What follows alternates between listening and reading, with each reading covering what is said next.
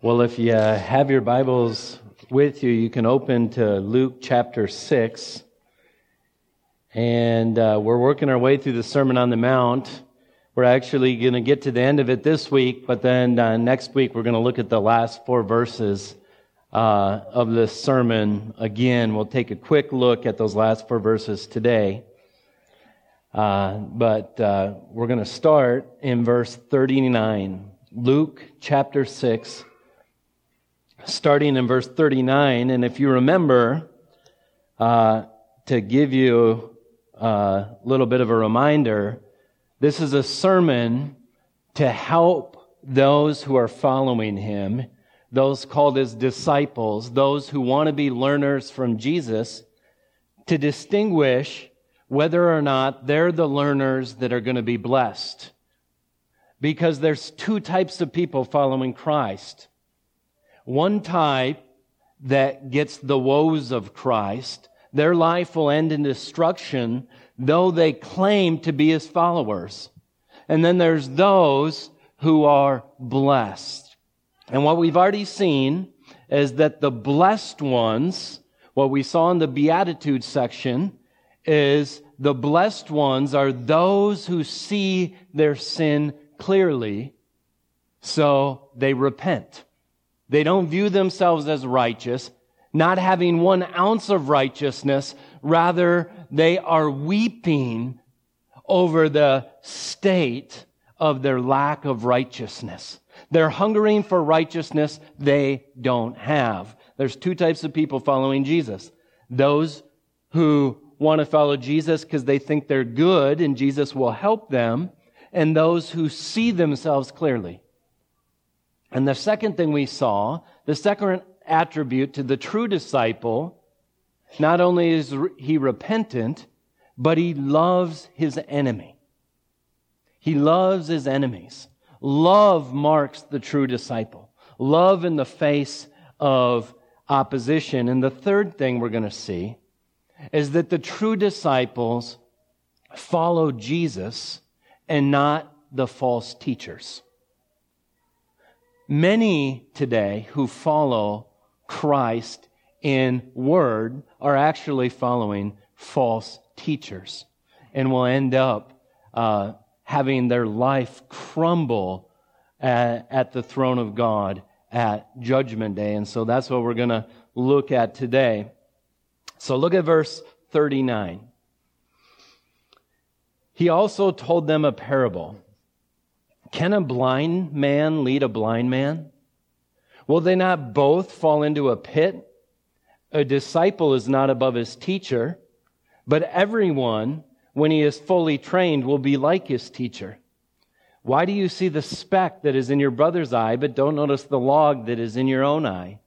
How can you say to your brother, Brother, let me take the speck that is in your eye, when you yourself do not see the log that is in your own eye? You hypocrite. First take the log out of your own eye, then you'll see clearly to take out the speck that is in your brother's eye. For no good tree bears bad fruit, nor again does a bad tree bear good fruit. For each tree is known by its fruit. For figs are not gathered from thorn bushes, nor grapes picked from bramble bush, a bramble bush. The good person out of the good treasure of his heart produces good and the evil person out of the evil treasure of his heart produces evil. For out of the abundance of the heart, his mouth speaks. Why do you call me Lord, Lord, and do not do what I tell you? Everyone who comes to me, hears my words and does them, I will show you what he is like. He is like a man building a house who dug deep and laid a foundation on the rock. When the flood arose, a stream broke against the house and could not shake it because it had, had been well built. But the one who hears and does not do them is like a man who built a house on the ground without a foundation. When the stream broke against it, immediately it fell, and the ruin of that house was great. Father, God, I pray that you give us spiritual eyes. Lord, I pray that you give us spiritual sight to see the reality of our condition. Help us not be deceived by false teachers. Father, thank you for caring enough about us to help us recognize them. Lord, I pray that Christ would be our only teacher, that we would follow the gospel, period. Lord, I pray this in Jesus' name. Amen.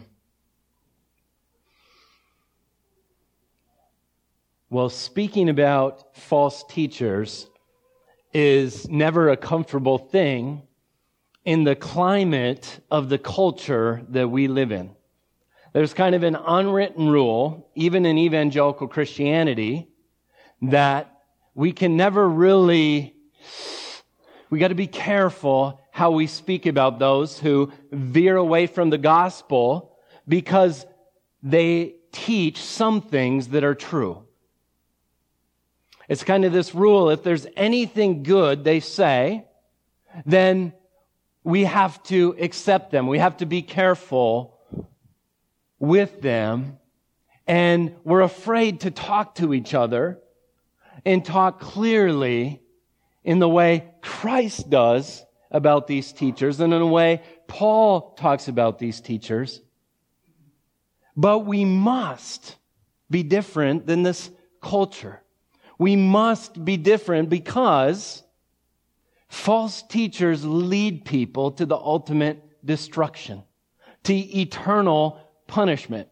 Most people, many people read the Sermon on the Mount and they don't even pick up that the whole second half of this sermon is Jesus helping them see the character of false teachers and ending with saying, if you build your life off what they teach, your life will be ruined. But if you build your life off what I teach, your house will stand. Your life will stand before the judgment of God. The storm that comes at the end is God's judgment. And the scary thing is the targeted audience in this sermon is two disciples. We saw that right at the very beginning.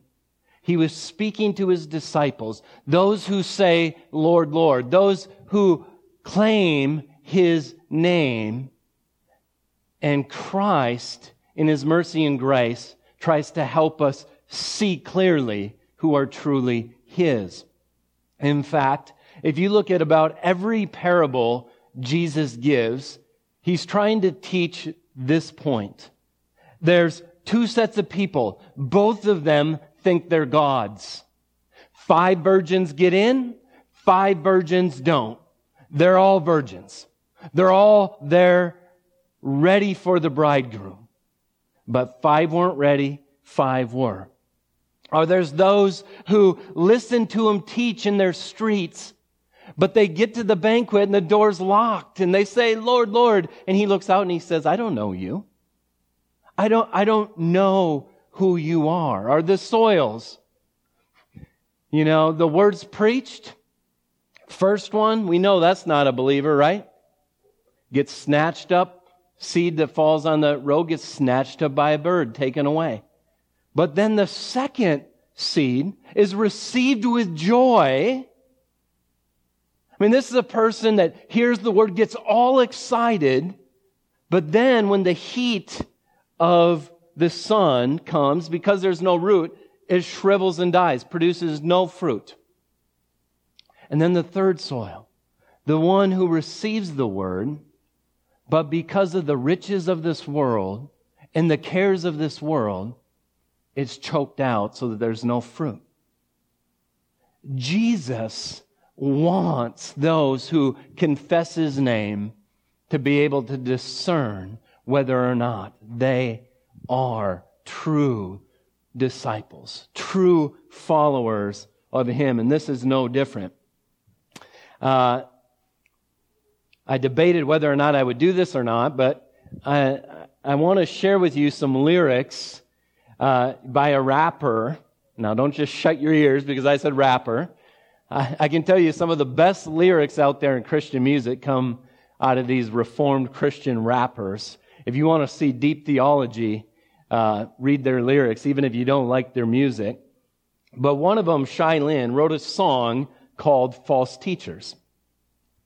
And uh, he was targeting kind of the prosperity gospel preaching, uh, the type of preaching that promises people health and wealth in this life and really tries to whet people's appetites to the riches of this world rather than the riches of Christ. All cloaked in the language of Christianity. I, will just read one section from a song. He says, I know that some would label me a Pharisee because today the only heresy is saying that there's heresy. How dare they be specific and drop some clarity on the popularity of the gospel of prosperity? Turn off TBN, that channel's overrated. The pastors speak bogus statements, financially motivated. It's kind of like a pyramid scheme. Visualize heretics Christianizing the American dream. It's foul and deceitful. They're lying to people, teaching that camels squeeze through an eye of a needle. Ungodly and wicked, ask yourself, how can they not be convicted, treating Jesus like a lottery ticket? And you're thinking they're not the dangerous type because some of their statements are right? That only proves that Satan comes as an angel of light. This teaching can't be believed without a cost. The lie is you can achieve a crown without a cross.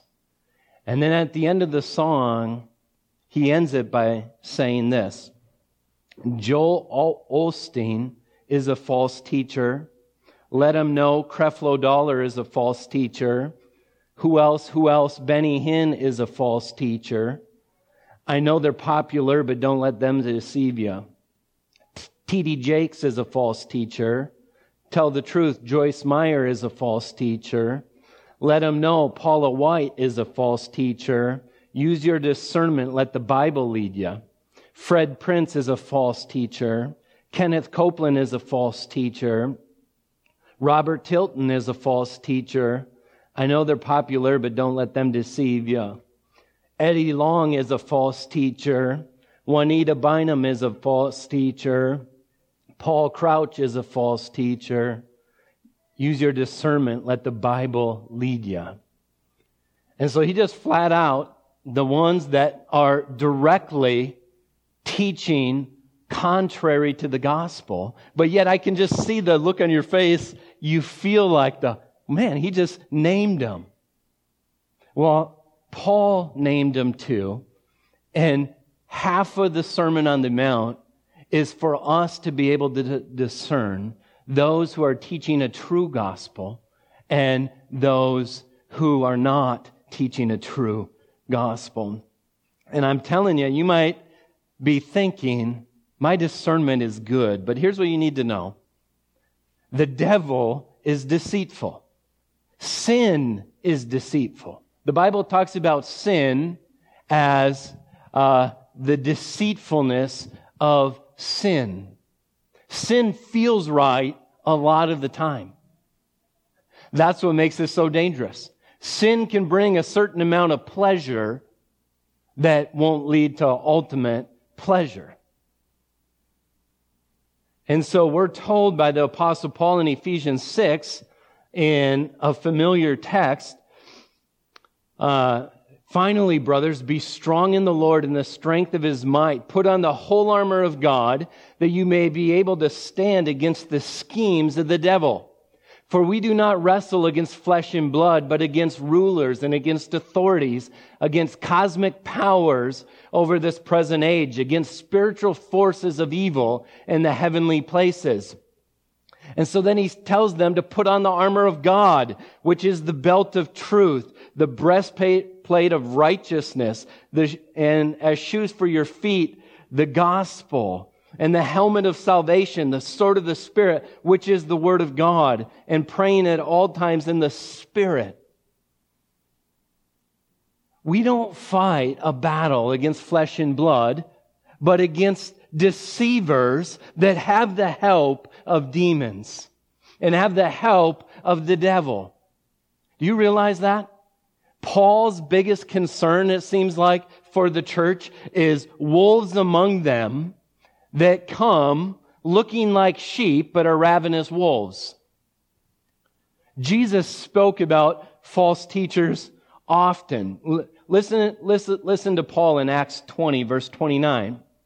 I know that after my departure, he's speaking to the Ephesian elders, fierce wolves will come in among you, not sparing the flock, and from among your own selves will, will arise men speaking twisted things to draw away disciples after them. You see, a false teacher wants a following. They want to draw away disciples. It builds up their own ego. It builds up their own bank account. It gives them their value as they can steer someone in a little different direction.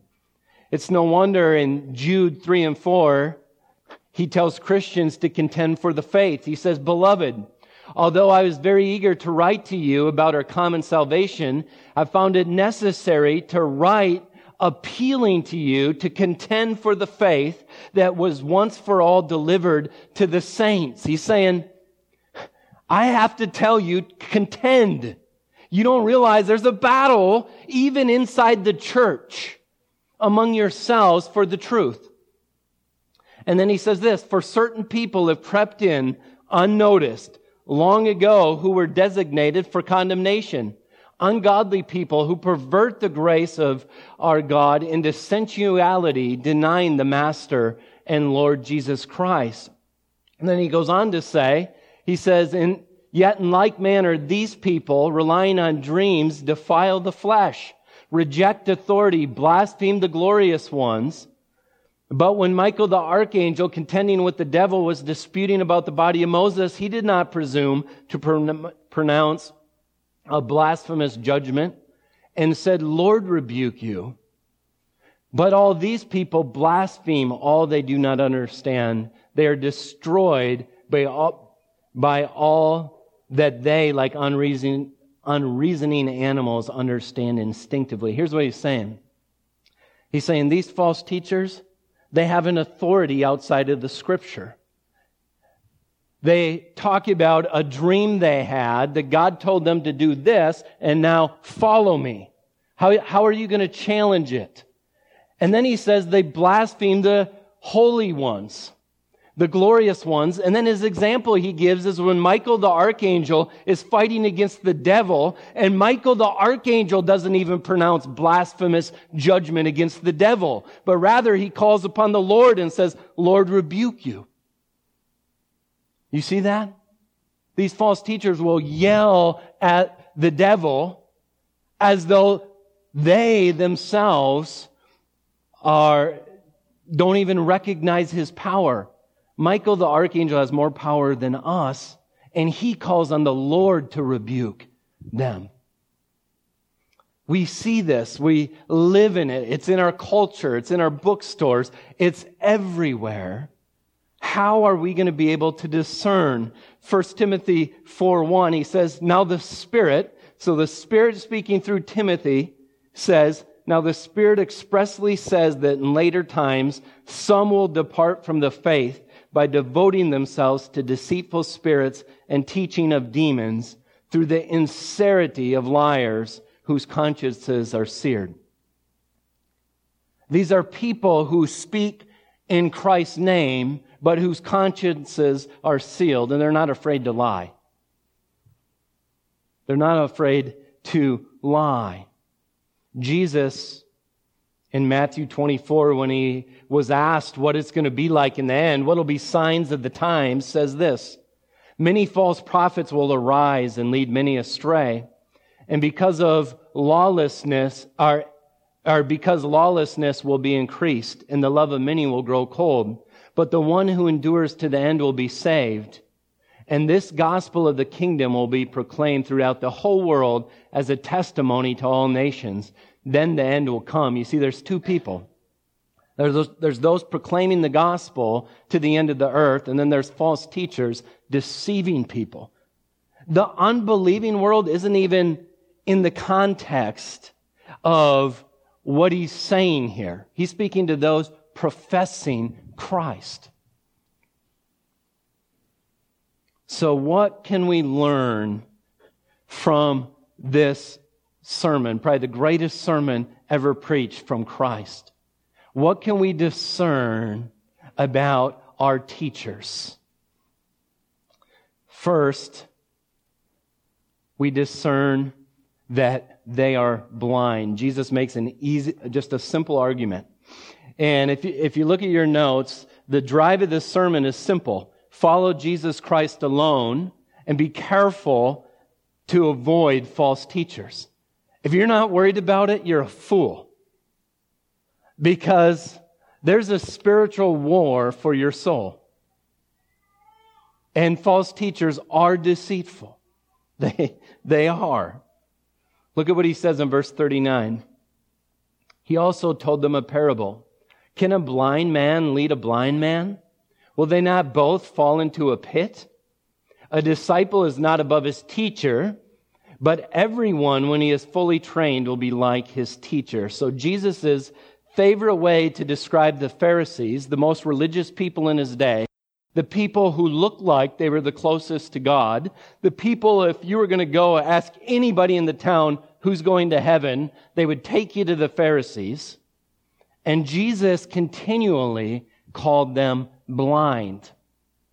Blind. And what he meant by that is, I think, two things. What we've already seen is they don't see their own sin. They view themselves as righteous. They think of themselves as good pretty good. So they might want to attach Jesus' ministry to what they already have, but what they don't want to do is receive a baptism of repentance like John the Baptist had. John the Baptist was baptizing people who wanted to repent, and the Pharisees show up, and, John's looking at him, and he says, What are you doing here? Who told you to come ex- escape the judgment? You guys don't want to repent. You don't want to admit you're sinful. You're at the wrong place. This is for people who see themselves clearly. And the second thing Jesus means by their blindness is they don't have, they can't understand spiritual truth. In fact, uh, the Old Testament uh, often speaks of them this way. Isaiah 44, 18 says, they know, they know not, nor do they discern, for he has shut their eyes so that they cannot see, and their hearts so that they cannot understand. And Jeremiah, speaking of the false prophets, says, Hear this, O foolish and senseless people, who have eyes but see not, and ears but hear not. Psalm 82 5. They neither have knowledge nor understanding. They walk about in darkness. All the foundations of the earth are shaken. And so those who are blind don't understand the things of God. The worst part of their blindness is they think they have light. They think they have righteousness in and of themselves. They think they have something to lord over the rest of the sinful world. They have self righteousness and therefore don't repent of their sins and therefore don't come to Christ They'll come to him as a teacher, but they won't come to him as a savior. If it means getting that low down. In Matthew 5 12, uh, Jesus says something really similar. He says, Then the disciples came and said to him, Do you know that the Pharisees were offended when they heard this saying? so when Jesus is preaching, this happens several times. One time a lawyer comes up to Jesus and says, Do you realize they're offended? And then he says, Let me tell you what you do, lawyers, how they pervert. So Jesus' main concern was not offending self righteous Pharisees. That didn't bother him. In fact, that was loving to them. He's revealing, shining light on their blindness so that they could be saved. But they, Pharisees uh, are, he says, do you know that the Pharisees were offended when they heard you saying, saying this? He answered, Every plant that my heavenly Father has not planted will be rooted up. Let them alone. They are blind guides. And if the blind lead the blind, both will fall into a pit. So, what were the blind Pharisees teaching? The blind Pharisees were teaching their rules, their man made laws, telling people that what you need to do is do what they're doing, their self righteous acts. And if you do that, then God will be pleased with you. Then you'll end up in heaven. But Jesus says they're blind. And if you follow their teaching, it's like two blind people. And, and in Palestine, there's cliffs everywhere that you can fall off of. There's wells that have been dug that are now dried up. And if you send two blind people leading each other around Palestine, the end is obvious to everyone. It's going to end in destruction. And Jesus is telling them, showing them that you do not want to follow a false teacher who may be confident, who may have all sorts of charisma, who may say things mostly true, but he says, if you follow them, you'll fall in the pit where they, uh, where they will fall. You're going to follow them. And that's why Jesus says, a disciple's not above his teacher, but everyone, when he is fully trained, will be like his teacher. He's saying, be careful who you pick as a teacher because you will be like them. Do you know you can't rise above your teacher? Whatever they are, that's what you'll be. And in Jesus' day, they didn't have seminaries and schools and Bible schools. What they had is you would follow somebody around, you would be a disciple, you'd be a learner, and they would kind of teach just through the everyday uh, flow of life. And Jesus says, be careful who you're a disciple of. Because if you're following the blind, you're going to end up where they are. And in a moment, he's going to say, you better look at their life, what's coming out of their heart, because you're not going to exceed them. It's a, it's a real simple concept that Jesus is teaching them. And it's contrary to what the Bible says Jesus is going to do. Listen to Isaiah 42 prophesying of Christ in contrast to these false teachers. I am the Lord. I have called you in righteousness. I will take you by the hand and keep you. I'll give you as a covenant for the people, a light to the nations, to open the eyes of the blind, to bring out prisoners from the dungeon and from the prison those who sit in darkness. And, and the prophecy is that when the Messiah comes, rather than being a blind guide that leads people to death, he's going to open blind eyes. His teaching, his preaching, his ways are going to help people see themselves for who they really are, repent of their sins, and trust in him experience salvation. In fact, when he was, when Paul was speaking to Agrippa, describing his conversion and his life, here's what, here, here's what he says. And I said, Who are you, Lord? This is after he's been blinded. And the Lord said, I am Jesus whom you are persecuting. But rise and stand upon your feet, for I have appeared to you for this purpose to appoint you as a servant and witness to the things which you have seen in me, and to those in which I will appear to you, delivering you from your people and from the Gentiles to whom I am sending you. Here's, here's Paul's ministry to open their eyes so that they may turn from darkness into light and from the power of Satan to God, that they may receive forgiveness of sins and a place among those who are sanctified by faith in me. I love that last part. And, and provide a place among those who are sanctified in the faith. Paul's ministry is to preach the gospel so that people who've been in darkness can come into light. And now there's a place for them at the end of their life. Those who are of faith have a place in the family of God, and that's the ministry of the gospel. That's why it's important that we follow those or follow Christ and we only listen to those who are teaching God's word. not twisting it, not uh, ta- going astray. Now, you might say, Sam, have you ever said anything wrong? You bet I have. My theology is not perfect. I get things wrong. But if I get the gospel wrong, fire me today. I'm a blind guide heading for a pit, and you guys if you follow the teaching, will fall right into destruction with me. That's why we must discern. We must know the gospel. We must know that true disciples uh, have been humbled. They see their sin. They don't lord it over other people. They don't make up rules saying, if you want to be great, do what I do. And then he says this. He points out not only their blindness, but their hypocrisy. Look at verse 41. Why do you see the speck? And they, uh, let me just be honest. Here's where you see Christ. Here's where you see Christ's uh, humor. This is, this is hilarious what he says. He says, Why do you see the speck that is in your brother's eye, but do not notice the log that is in your own eye?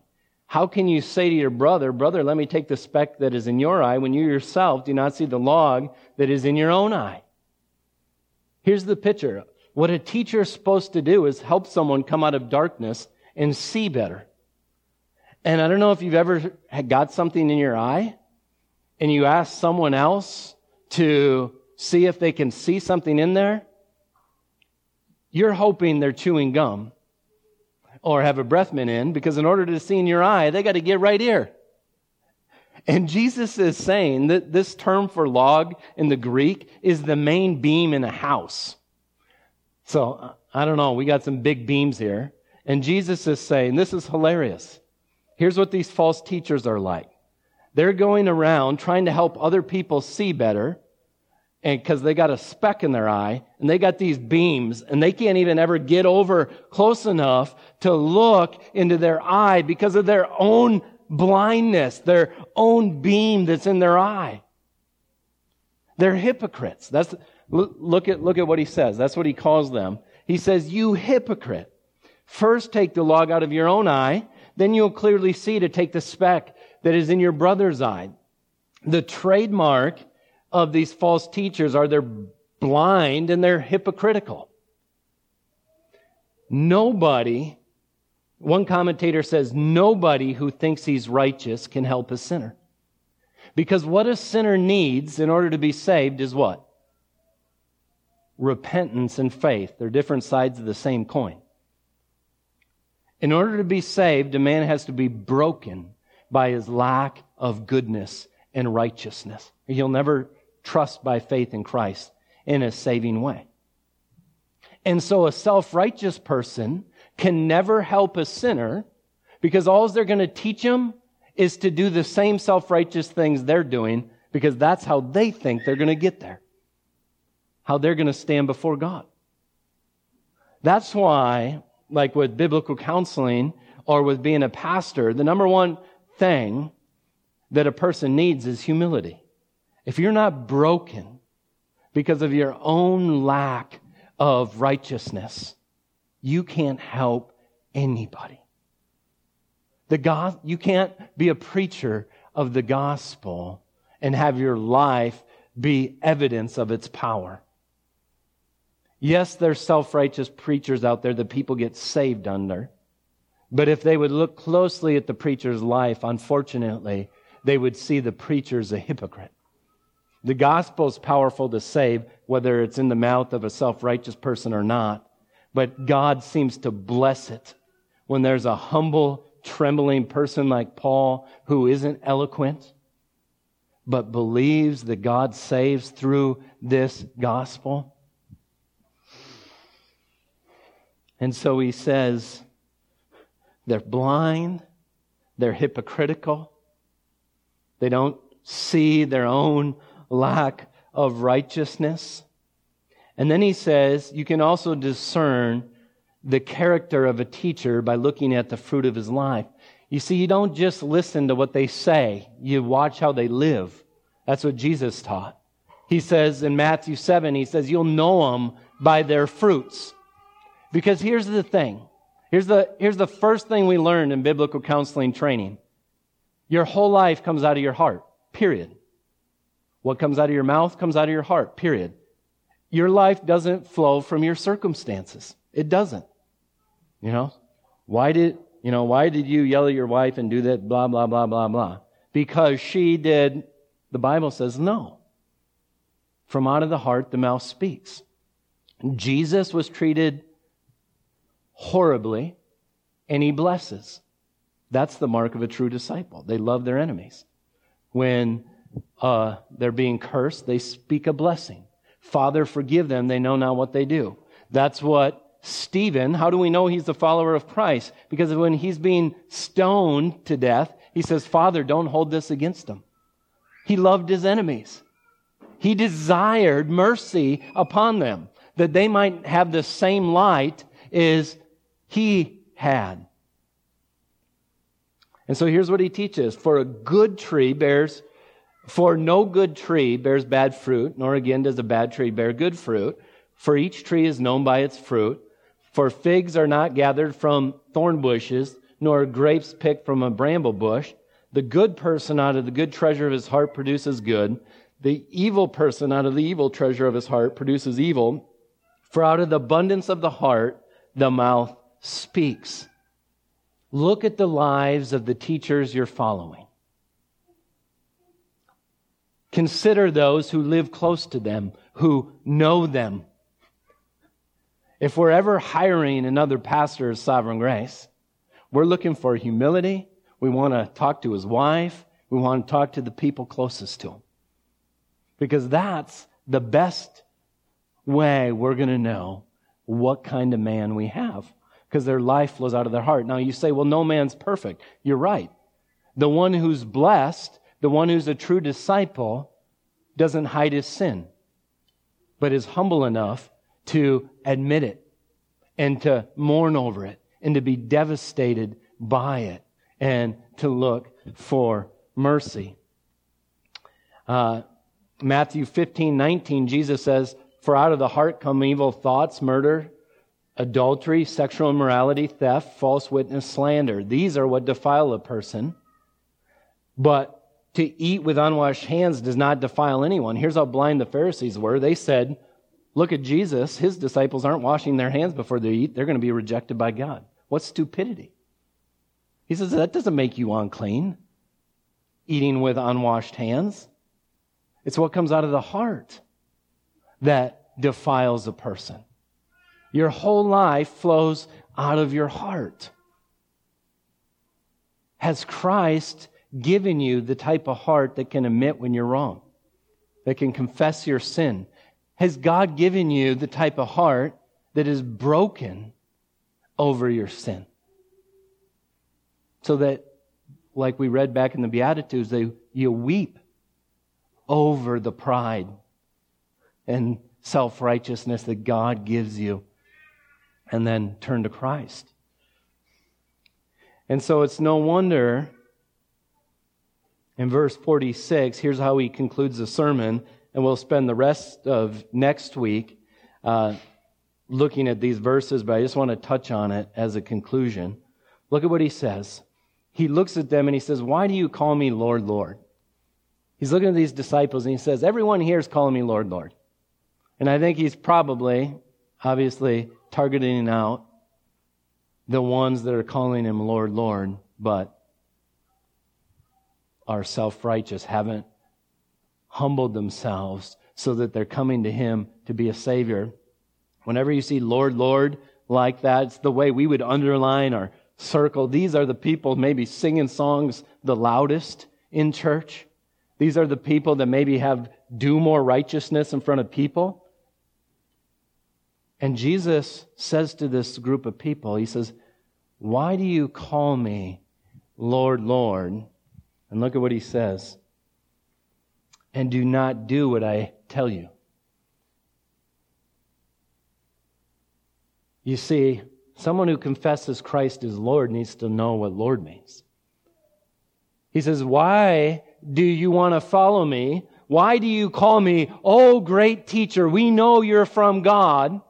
He says, Why do you like that's how Nicodemus approached him. He says, Why do you come to me like that, but you don't do what I tell you?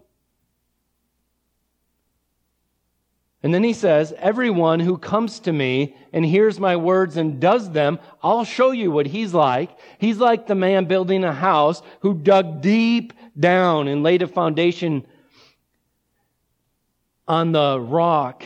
And when a flood rose, the stream broke against the house and could not shake it because it was well built. But the one who hears and does not do them is like a man who built the house on the ground without a foundation. When the stream broke against it, it immediately it fell, and the ruin of that house was great.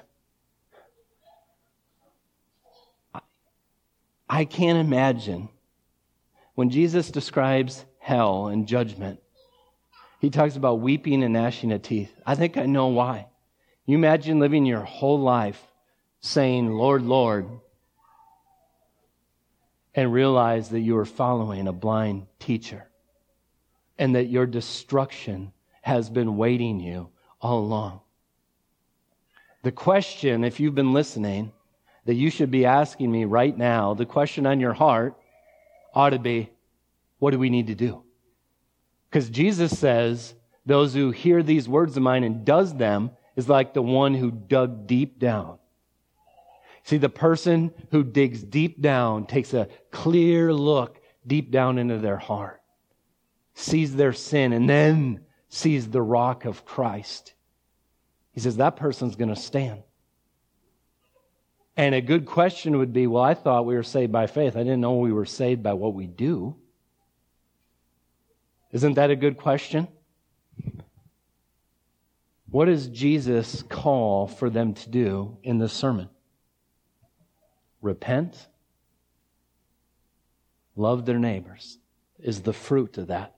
We know that because after the first section, when he says, Blessed are these ones, the repentant ones, the very next thing he says is, Those who have ears to hear, let them hear, love your enemies.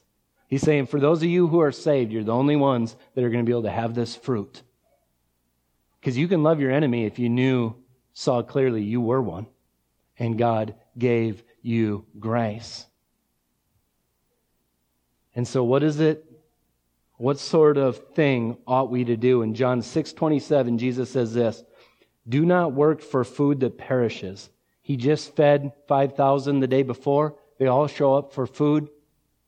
Jesus says, Don't work for food that perishes, but for food that endures to eternal life, which the Son of Man will give you. And they have a good question. Okay, we want to work for the eternal life food. Well, he just said the Son of Man's going to give it to you as a gift, but then he says this. They asked the question, What must we do to be doing the works of God? Jesus answered them, This is the work of God, that you believe in him whom he has sent. Those who clearly see themselves having no hope in and of themselves, in their own self righteousness, and have been converted of the heart, they know it's true. Therefore, when their enemies curse them, they can preach the gospel in their mind because they know it and they think, I'm that enemy apart from the grace of God. Therefore, the love of Christ has been poured into me so I can give you love. The repentant who love their enemies and those who follow him, the rock, will be saved. I want you to feel how hard this would have been in Jesus' day. Hundreds and hundreds and hundreds of Jewish teachers, all saying our way is right. And Jesus says, Listen, disciples, if you don't build your life on me, period, your life will end up in destruction.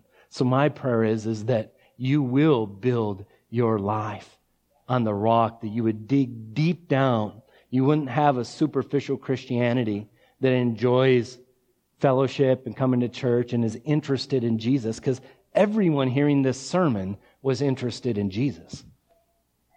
But that you would be one who, by God's grace, have been humbled into repenting and looking to Jesus and cling to him. Father, oh God, what mercy you've shown us if we know this reality in our life. God, I pray that you keep us from false teachers who say all sorts of things that sound true, but then lead away from you in your word.